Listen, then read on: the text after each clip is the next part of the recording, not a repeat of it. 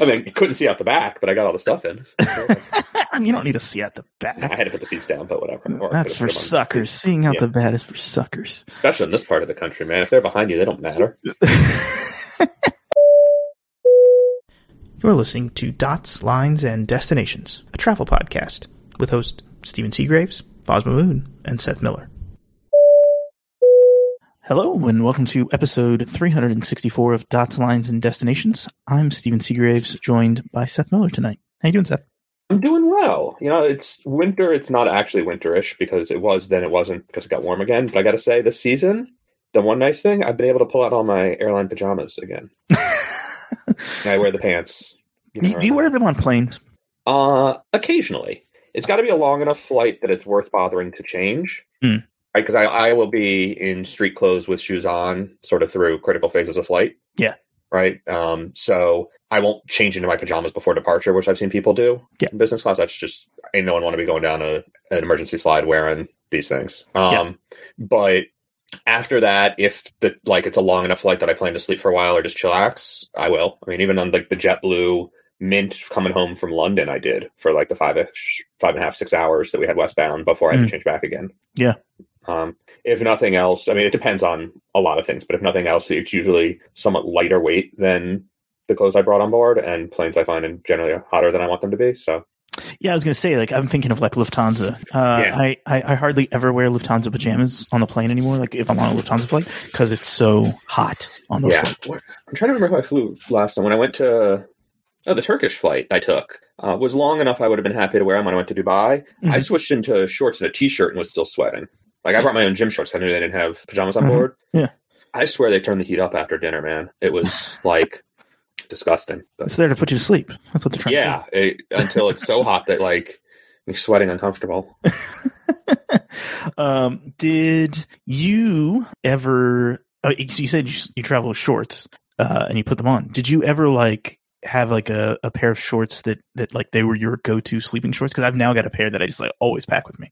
I mean, I have like regular gym shorts, like I call them gym shorts, but like uh, I don't know basketball shorts or whatever with pockets Yeah. in them, relatively long inseam, lightweight. That's what I was gonna. uh, That's, that's what I carry. I mean. yeah, that's what I carry. But pockets is key. I have I have ones that I actually wear to the gym that don't have pockets in them, and then I have what I call gym shorts that are, have pockets in them that I don't wear to the gym that I wear around the house I, I in the get summer when it's not pajama season. Yeah, yeah. So Oh man, and and you're scanning in some uh interesting flight Yeah. information. We'll get to that. We'll get Yeah, to that. At, yeah. At some point, I'm not sure we're ready to fully disclose that yet, but there's an interesting side project going on with uh, Chris Sloan from Airchive, uh, who we've had on the show a couple times, uh, with some old timetables, and you know, stay tuned for future information. Yeah, check out check out Seth's tweets, and you'll see you'll get a They get blended in with all the other stuff, but yes. yeah. Be paying attention. So check out Seth's tweets where he mentions Airchive, and it'll be a little more obvious if you can figure that Twitter search out. But Um. So let- go ahead. can I, I was going to ask you a question. Okay. How pissed would you be if you depended on having 787s for your international fleet expansion, and now more than a dozen of them were at least a year late? I mean, I would just start a route to Doha. Might made sense, right? no, I mean, I, I could see where the frustration would be for sure. I mean, we're talking about American here. yeah. So this is the news out last week. American Airlines announced their international schedule for summer 22 and had to scale back a bunch of stuff, cut a bunch of routes um, from prior years, and are basically blaming the lack of 787 deliveries uh, on all these changes. But along with all the cuts, they're also adding Doha JFK and like relatively similar times to one of the two Qatar flights. Yeah. So I that's an interesting thing. The only thing I'm wondering, and I'm not entirely sure, but it could be, is if the routes to Qatar are covered by the joint venture. Mm. And so by flying nonstop from JFK or single hot connection there, all of the sort of joint venture group with British Airways and IAG, all that crew, uh, gets rolled in, and that might help cover some of the costs to do it and help them justify it. Yeah. Um, or it's for World Cup, but they're saying it's going to be a year-round route and stick around. But also, like, there, there's just not that much. Not, I feel like there's not that much O and D traffic going, people going to Doha to justify Yeah. running that flight. It, random question: Is one of the Qatar Airways flights on an A350? Uh, from time to time, it has been. That's a fair point, right? They're having those problems with the A350s. We'll get to that in a sec. Yeah. Um, that is a fair point, but it's thus far Qatar Airways hasn't uh, removed its flight from the schedule, Mm. and there's no indication. The announcement didn't talk about this replacing that, so I don't True. know that that's going to happen or not. It's weird to me, right? Like part of what AA is saying they can't run anymore is they can't run Edinburgh, I think. Yep. And there was there was another Eu- Hong European- Kong is getting cut. Mainland China is getting reduced. Um, right, long, long flights, and this is a pretty long flight. Yeah. So And what was the other one in Europe? There's Edinburgh and somewhere else, right? there was a couple I thought, um, relatively smaller cities, Eh, but they're I mean those were 757s originally, which are gone, Uh, and and the 767s are gone. So and they don't have the 787s to do that. So Yeah. those do- those rest- I mean, they could take one off of Miami, LA if they really wanted to. So Yeah. apparently, the one of the things that they announced is that no wide body aircraft are going to be wholly dedicated to domestic service.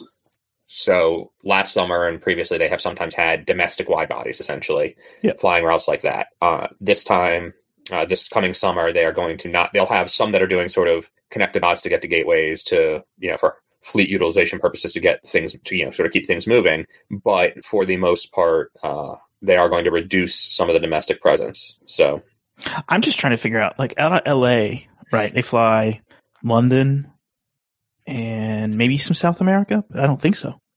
uh, I mean, they had the Asia stuff for a while. Yeah, true. Yeah, I was just trying to figure out kind of where they were putting things and how they're going to move them around. It's it's weird to me. This whole, it, it, I mean, I think I said it on Twitter. AA is a goofy airline. Yeah, It's just they just don't. It doesn't make sense. Three flights a day, JFK to Doha. I mean, well, even I mean, for World Cup. theirs, but yeah, I, but I'm saying like three flights a day on a on a partner carrier. This Yeah. it's not London, right? Like people aren't going to Doha in droves for business, especially in the summer. So, it's always hot dude. Don't kid yourself. so I mean, I don't know. It's it's weird. yeah, I, I, that route in particular is strange to me. Right, like cutting Hong Kong is not. Yeah. cutting ma- reducing mainland China is not. I mean, hell, they aren't flying any of it right now. So, right, hedging your bets that maybe some of that will actually be operating in the spring is um, an interesting position. But yeah, I, like those don't surprise me. Um, I don't know. It's uh, cutting Edinburgh, like some of the leisure destinations, you have to cut those, right? You got to keep focus on business and focus on higher premium cabin demand. But I don't know. It, there is the, the overall move does seem a little strange to me. But we, but I mean, to your to what you just said, you said got to focus on the business and the premium cabin stuff. In the past, during COVID, you've you've been pretty upfront that airlines are focusing on the leisure markets. Wouldn't it make more sense for American to do that as well? Uh, business class cabin still in leisure markets. True, but, But you don't so- think, you don't think Edinburgh's driving enough traffic? Correct. I would say Rome, and actually, I, think, I feel like they canceled maybe one of the Rome flights. Mhm. Um, but like for the summer, look where where are Americans traveling for big leisure destinations that you're going to have people flying. Um, I don't know. Yeah, no, I mean, I, I get what you're saying now. I, I just, you know, they they seem like they are. Maybe this has to do with uh, Dougie retiring. You know, he just going out with a bang with the route planners. I don't know. So, uh, A350s.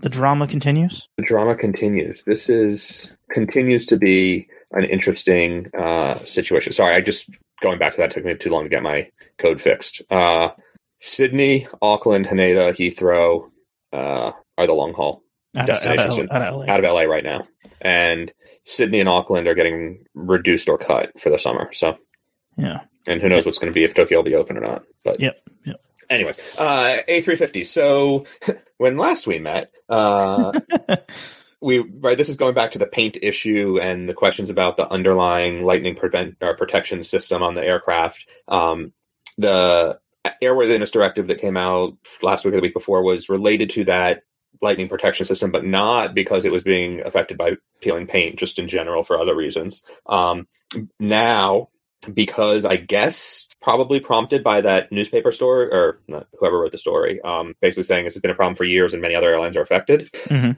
Airbus has issued a press release stating that, that it is retaining outside counsel to determine how to uh, properly defend the integrity of the A350 program and make sure it's not being inappropriately maligned.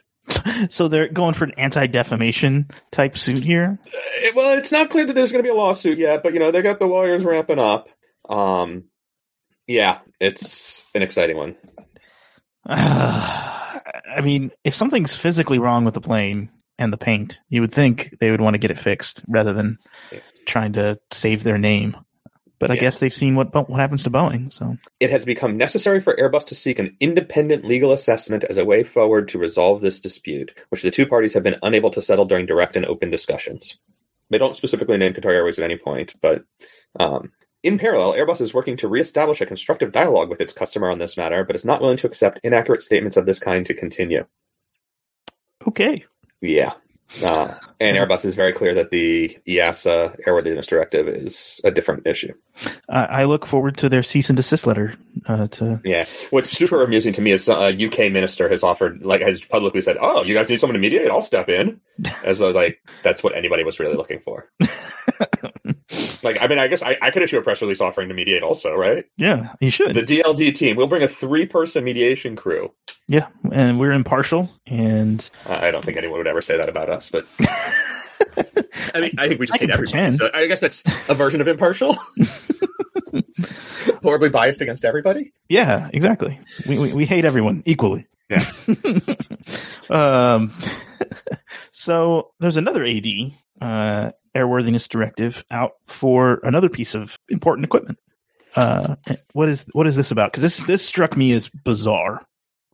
So you know when you're on the plane and they used to make the announcement to turn off all your cellular devices because they might interfere with the aircraft's navigation navigational system. Yeah. It turns out that might now be true again. I just put that together. Um, I hadn't thought about that before, but so um, you know, it, back in the old days, your Nintendo or uh, VHF radio or something like that might that interfere. Um, this time, it's 5G cell towers, and the concern is that the they're calling the mid band three and a half gigahertz uh, spectrum is very is relatively close to the frequency band used by radio altimeters hmm which are two or three radios that are transceivers that sit on the bottom of the airplane and tell the airplane how tell the pilots how far off the ground it is. Yep. And more than just telling the pilots that, they also tell like all the autopilot systems how far off the ground it is. So kind of important when you're using like low visibility auto land and things Mhm. like that. And it turns out there is some concern that if the signal strength of the three of the 5G signal is too strong and whatever in those frequency ranges, it might bleed into the area where these radio altimeters are and interfere with that signal and in one way or another cause bad data to be processed. Did they, do you know how they found this? Is some has someone reported issues with their radio altimeters? There was one issue reported, I want to say in the Netherlands, Okay. um, a couple of years ago, but mostly, and th- so the other thing to consider is like there's a decent sized uh, guard band space between where the 5G radio is supposed to stop and where the altimeter is supposed to start. Yep. But there's people still saying, "Yeah, it's close enough. We're still just not really sure what the problem's going to be." And there's a, it's this is also one of these things where like there's a lot of debate over how serious an issue it really is. Yeah. Which because it's radio spectrum and a lot of things, like no one no one really knows. We haven't really tested it because you can't test it until you actually do it. And you can simulate it in some ways, but at this point, no one's truly simulate. I mean, no one's truly tested it. There's been some simulations, and there's some people are saying, you know, it's been rolled out. I think Europe has had some towers come out, and like it's vaguely been okay, but I don't, I don't really know how it's going to play out. Honestly, there was uh, like the that's the other thing is like the the phone companies paid tens of billions of dollars for the spectrum. The FCC paid satellite operators many billions of dollars to basically cover the cost of launching, building and launching new satellites and migrating all of their users over to them to free up the spectrum because it was so useful for cell service. hmm And now it's like, oops, never mind. Like, we're, we, you can't use it near airports. And oh, by the way, this is like the type of spectrum that's really useful for. That's one of the segments that's really useful for like high density areas. You know, like airport, Like an like an airport, yeah, Yeah. or stadium, or which are clo- usually close to airport. yeah, I mean, you, you you might want millimeter wave uh, inside a stadium or something like that because of the density and just how cl- because you don't need the range and it's all outdoors with no Yeah. structures blocking it. But anyway, yes, it's it's a little silly and kind of absurd how much money is tied up in this. And the telcos are like, okay, well, we'll, we'll wait a month and let y'all figure it out. And a month later, they're like, yeah, no, we still don't have a plan. So all comes back to this airworthiness directive, which is at this point, uh, if there's a airport with towers, 5G towers active in this range, in this frequency band, the a NOTAM will be issued, and the NOTAM will say adhere to 5G mitigation procedures or something like that. Um, And what that means is effectively, I'm gonna I'm gonna overstate it, but like effectively, you can't use any automated landing systems. and you know a little bit more about this than I do, and you were reading it before, but like it's It's a big What- deal. what were the what's what what are the ones listed in that? Do you still have picture Uh, up? yeah, this this it's cat uh cat one, cat two, cat three, uh both cat twos actually. And any uh RNP procedures uh that require authorization. Which and the RNPs are the ones that like let you have the smooth glide slope instead of stepping down, right? Exactly. Yeah. Yeah, so like the, all those things that we've done to help dramatically improve, not, not dramatically, but notably improve fuel efficiency. Yeah. Yeah, those only work if you know all the navigation systems are available, and if someone turns on a 5G tower near one of these airports, that goes out the window. And uh you can't use enhanced flight vision systems, which is like new in some of the private jets for Yeah. you know, really bad visibility. So there's a decent chance that you're going to start to see, assuming these towers get turned on and are near airports. There's a decent chance that in poor weather conditions you'll have more diversions. Is how I t- is my takeaway from this. Yeah, yeah. So that's cool. It would be cool to see where some of these towers are. Yeah. Um, was it? There was a there was a graphic a little while back because Canada had a similar approach, and they were basically they put like a graphic out of like how many miles away and sort of around runways you couldn't have the towers, Mhm. and someone overlaid that on Manhattan out of LaGuardia, and it like almost stretched to Newark. So so Foz will get his way. LaGuardia will close. no, nice try. Ah, I tried Foz. I'm sorry. Um, I mean, this is. I mean, it's kind of crazy. You know what it reminds me of? It reminds me of like back when we first got like Wi-Fi in our houses, and people were like, "Man, my my service is really spotty" or whatever, and they'd be like, "Well, is your microwave running?" and things like that. Yeah, You remember- that's, you a, remember that's a real issue. Yeah, it's a real thing. Yeah. Um, my old office, we had only Wi-Fi in one of the lab rooms, and at lunchtime you couldn't work in there because it microwave was between the lunchroom was between the hotspot and the lab, I mean, and like you'd have like for three minutes at a time, you'd have no service. but that's what this is really. I mean, yeah, it's a very similar situation. Yeah, um, except that one is actually the same frequencies, and this one is slightly different. Yeah. It is it is wild to me to think that there's bleed there, even with the gaps. Like I was looking at the gaps, and it, you would think, but again, frequencies are weird, and radio is a crazy thing. So Magic. anyway, yeah, it's magic. It's like magnets. And Um, airplanes in general. and airplanes. Yeah. Um, Southwest is adding a new fare type family. What is this? So right now you've got want to get away, something else, and business select. Yeah. I forget every day. What I forget the middle one is, but um, they're going to add a fourth fair family. Uh, according, they announced this at their investor briefing last week, and then said absolutely nothing about it, other than stay tuned for news in Q2. I'm gonna Um, call it "wanna not pay as much." I mean, like what So- at this point? They, they basically say they're looking for opportunities to deliver good services or whatever while enhancing the uh, you know the existing benefits of the three fair families. Um, I'm paraphrasing that because it's taking too long for me to load this picture. Um, a fourth product that enhances the overall product offering for customers while increasing benefits tied to existing want to get away anytime in business select products. So there's nothing that I can read into that that doesn't say basic. Yeah, and like Um, we're we're gonna we're gonna dilute a fare, or we're gonna have a diluted fare. Yeah, uh, or uh, uh, less bundled. Yeah. And so the question then is, what can they remove? Um, you can make it to where there's no way you can get boarding. Uh, You always get a sea boarding zone, sure. yeah, yeah. Uh, pay for bags. Well, that's a that's a landmine in the world of Southwest. I agree with you. That's maybe it's only one bag instead of two. Like bags fly free has been the thing forever and ever. Amen. And they have always said we're not reconsidering that. We're not changing that. But what else can you change? Like no points. Yeah, I was gonna say no points. I mean, I, I I think the one bag flies free. I mean, you, that could still that could You can still cover bags fly free. You can still say we don't charge for bags. Yeah. That's that. I think that you know literally spitting in the wind here, but like at, at first blush, I think that's the first thing that I can come up with. I think late boarding, fewer points, but also potentially only one bag free. Yeah, uh, or maybe harder to redeem points. Uh, I don't. I know because that's not tied to fare. So Well, it sort of is. yeah, I mean, like you could you couldn't buy those fares with points. Maybe yeah, I don't see them doing that because they're going to take it either way. It's like cash really for them, Right. So, um, yeah, I can't But- think of anything else. Like, especially in this context, right? It's like it's not like you can't say no advanced seat assignments because thanks Southwest, Yeah, right? Like, yeah. um, I don't know. It's and it's you know enhances the overall product offering for customers while increasing benefits tied to the existing products. So it's got to come in below them. what if it doesn't allow a carry on?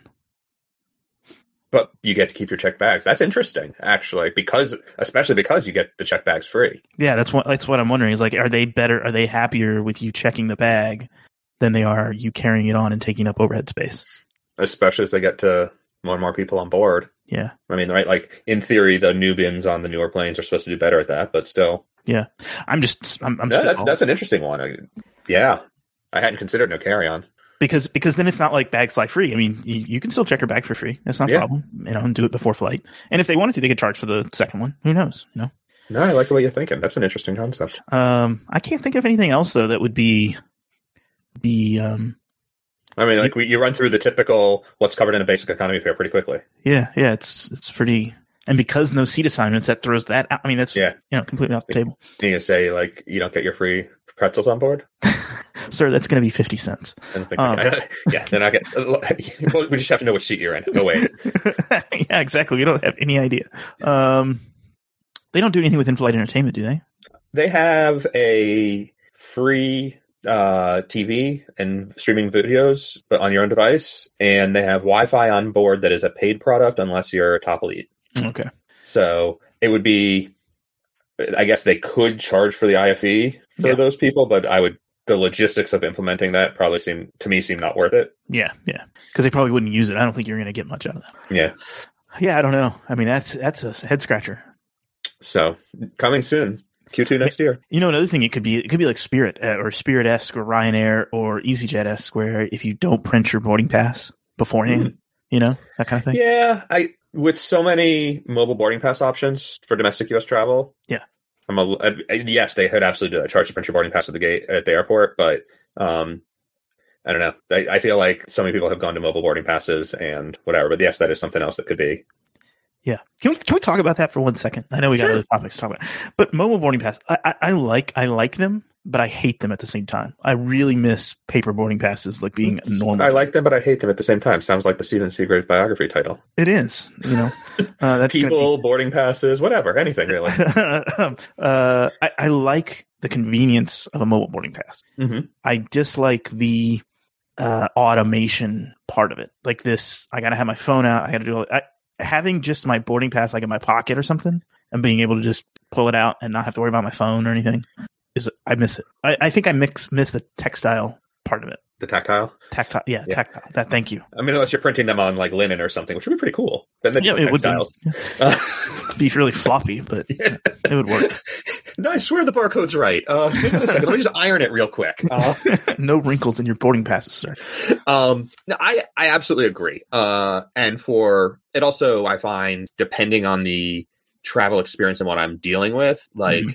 International, where there's a, more people that you have to show it to, or just lately, especially showing it to more people at borders and health checks and things like that. Yeah. I very much prefer to give them a piece of paper that I'm going to throw away later than my phone. Mm-hmm. um, the variability in terms of how different airlines have sort of implemented mobile boarding passes and to an extent in like does it save in apple wallet or google wallet and yada yada yada um, most are pretty good and pretty consistent but like even american i find sometimes i can make it save and sometimes i can't and displaying it in the app sometimes you click the drop down list and it shows the wrong boarding pass and the thing buzzes at you and whatever um, so there's some interesting challenges there but yeah i i find that i use both depending on a situation Yeah, I I know. I'm, I'm totally with you. I, I think what's driven me to like mobile boarding passes more is this introduction of heat paper.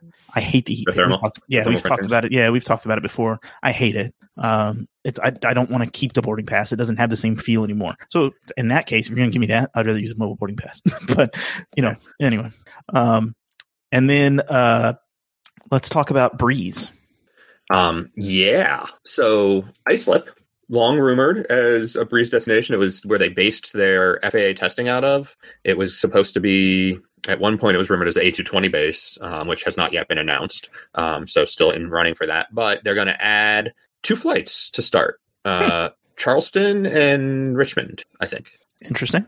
not florida. That's what it, that's what I was figuring would be it would be Florida.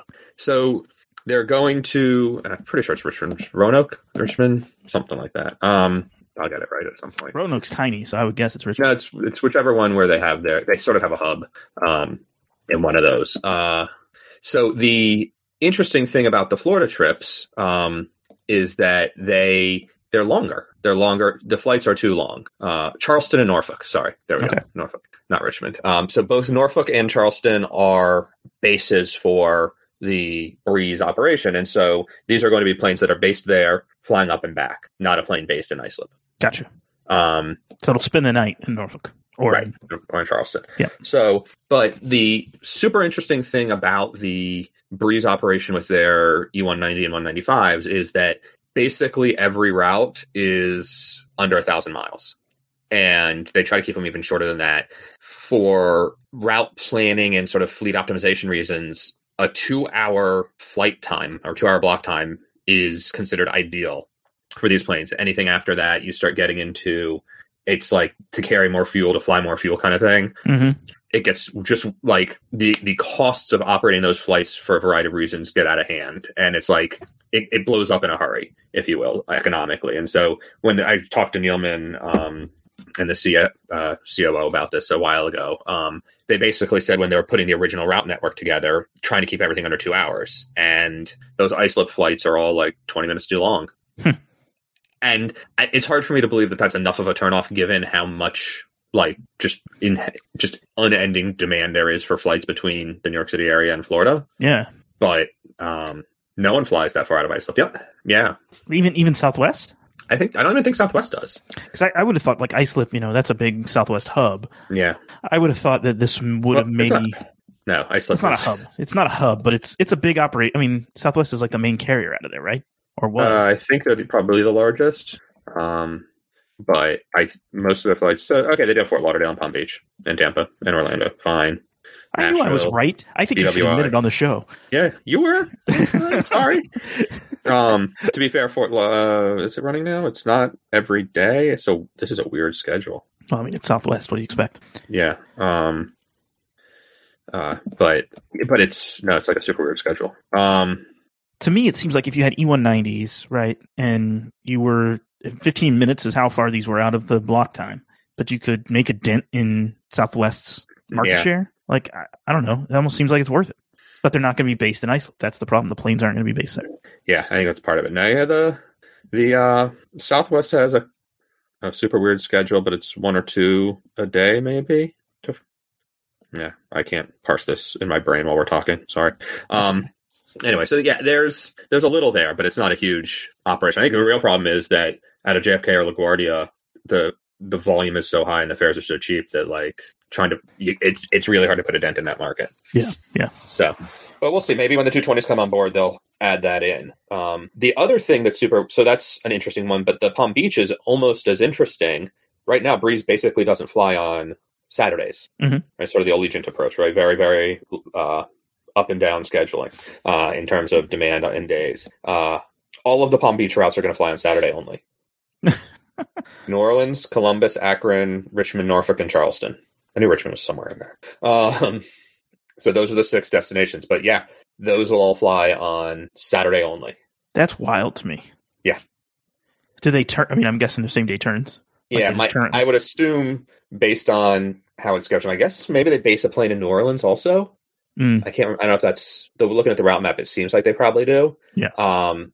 So they would do New Orleans, Charleston, and Norfolk would all come to West Palm on Saturday morning, then fly out to Columbus, Akron, and Richmond, then fly back, then fly back. So each plane can do, you know, a West Palm, then another destination, then back to West Palm, and then home that day. I would kind of love to sit in their like network planning meetings. Yeah, Yeah, seems interesting. I'd love to do that at any airline. Well, true, but Breeze just seems like they're like, I don't know. Maybe they're they're playing the the long game. They're like the Mike Leach of of airlines.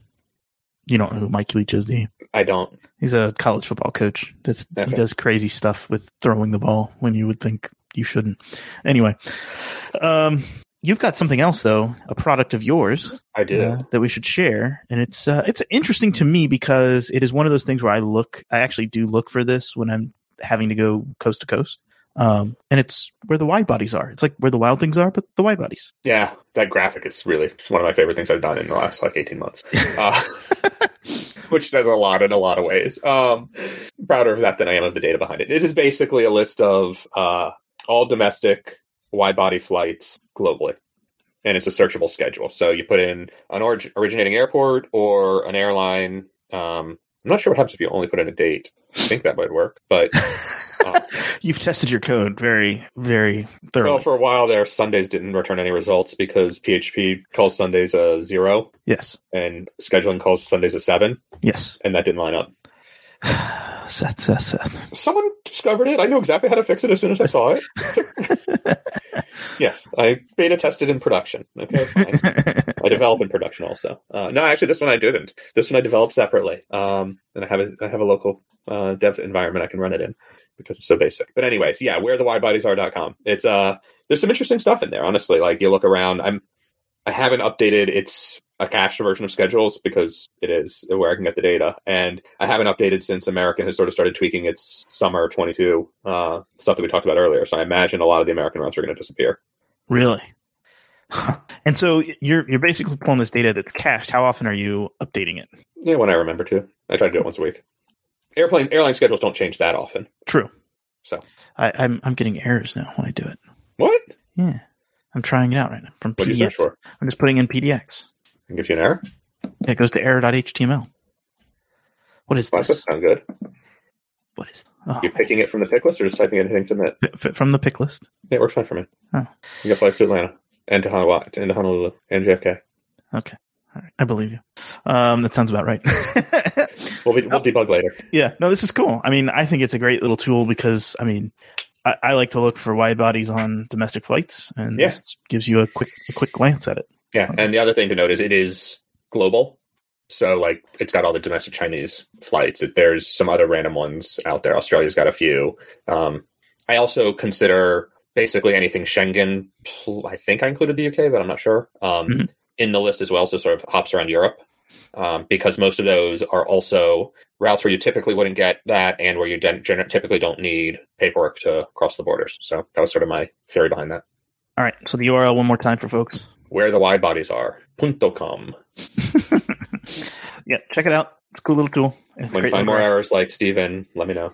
I fixed it. It was it was user error. Problem exists between keyboard and chair. Ah, Uh, so, uh, France wants to bring back night trains, and uh, they want to do it in a pretty pretty big way. I would say. a lot. Yeah. Um, this is very, very interesting. It's so it's.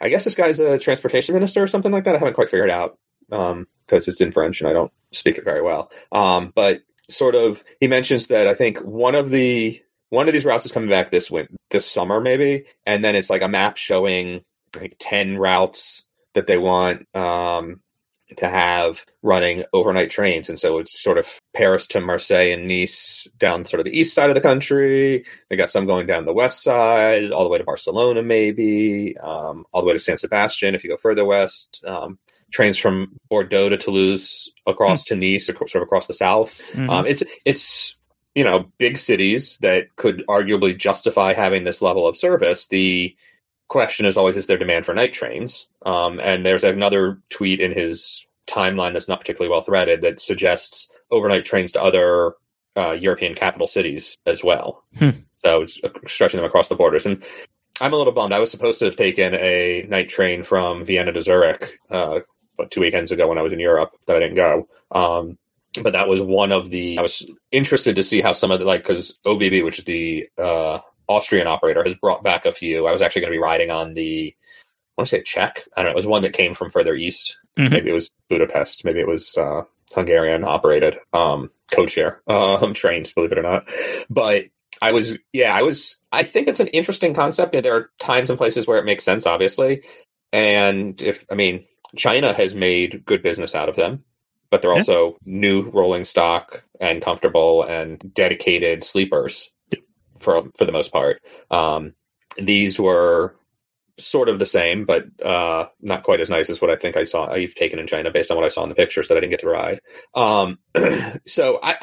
I'm also torn because, like, if it's just one or two trains a night, like, okay, yeah, you could probably get a couple hundred people to do this Mhm. it's is it worth investing in the rolling stock and all the infrastructure to support it if there's only one or two trains a night Yeah. is sort of where i start to wonder but I mean, I, I like the idea, um, and we've talked about it on the show before, like an overnight train in Europe, like between countries. Great idea because it's kind of like the right distance You know, if if you you want to slow like, the trains down. if you slow the trains down. Well, I take that back. Some of the routes you don't have to. Yeah. But right, I mean, like some of these routes that they're showing on this map out of Paris are like four to six hour TGV rides. I think. Yeah.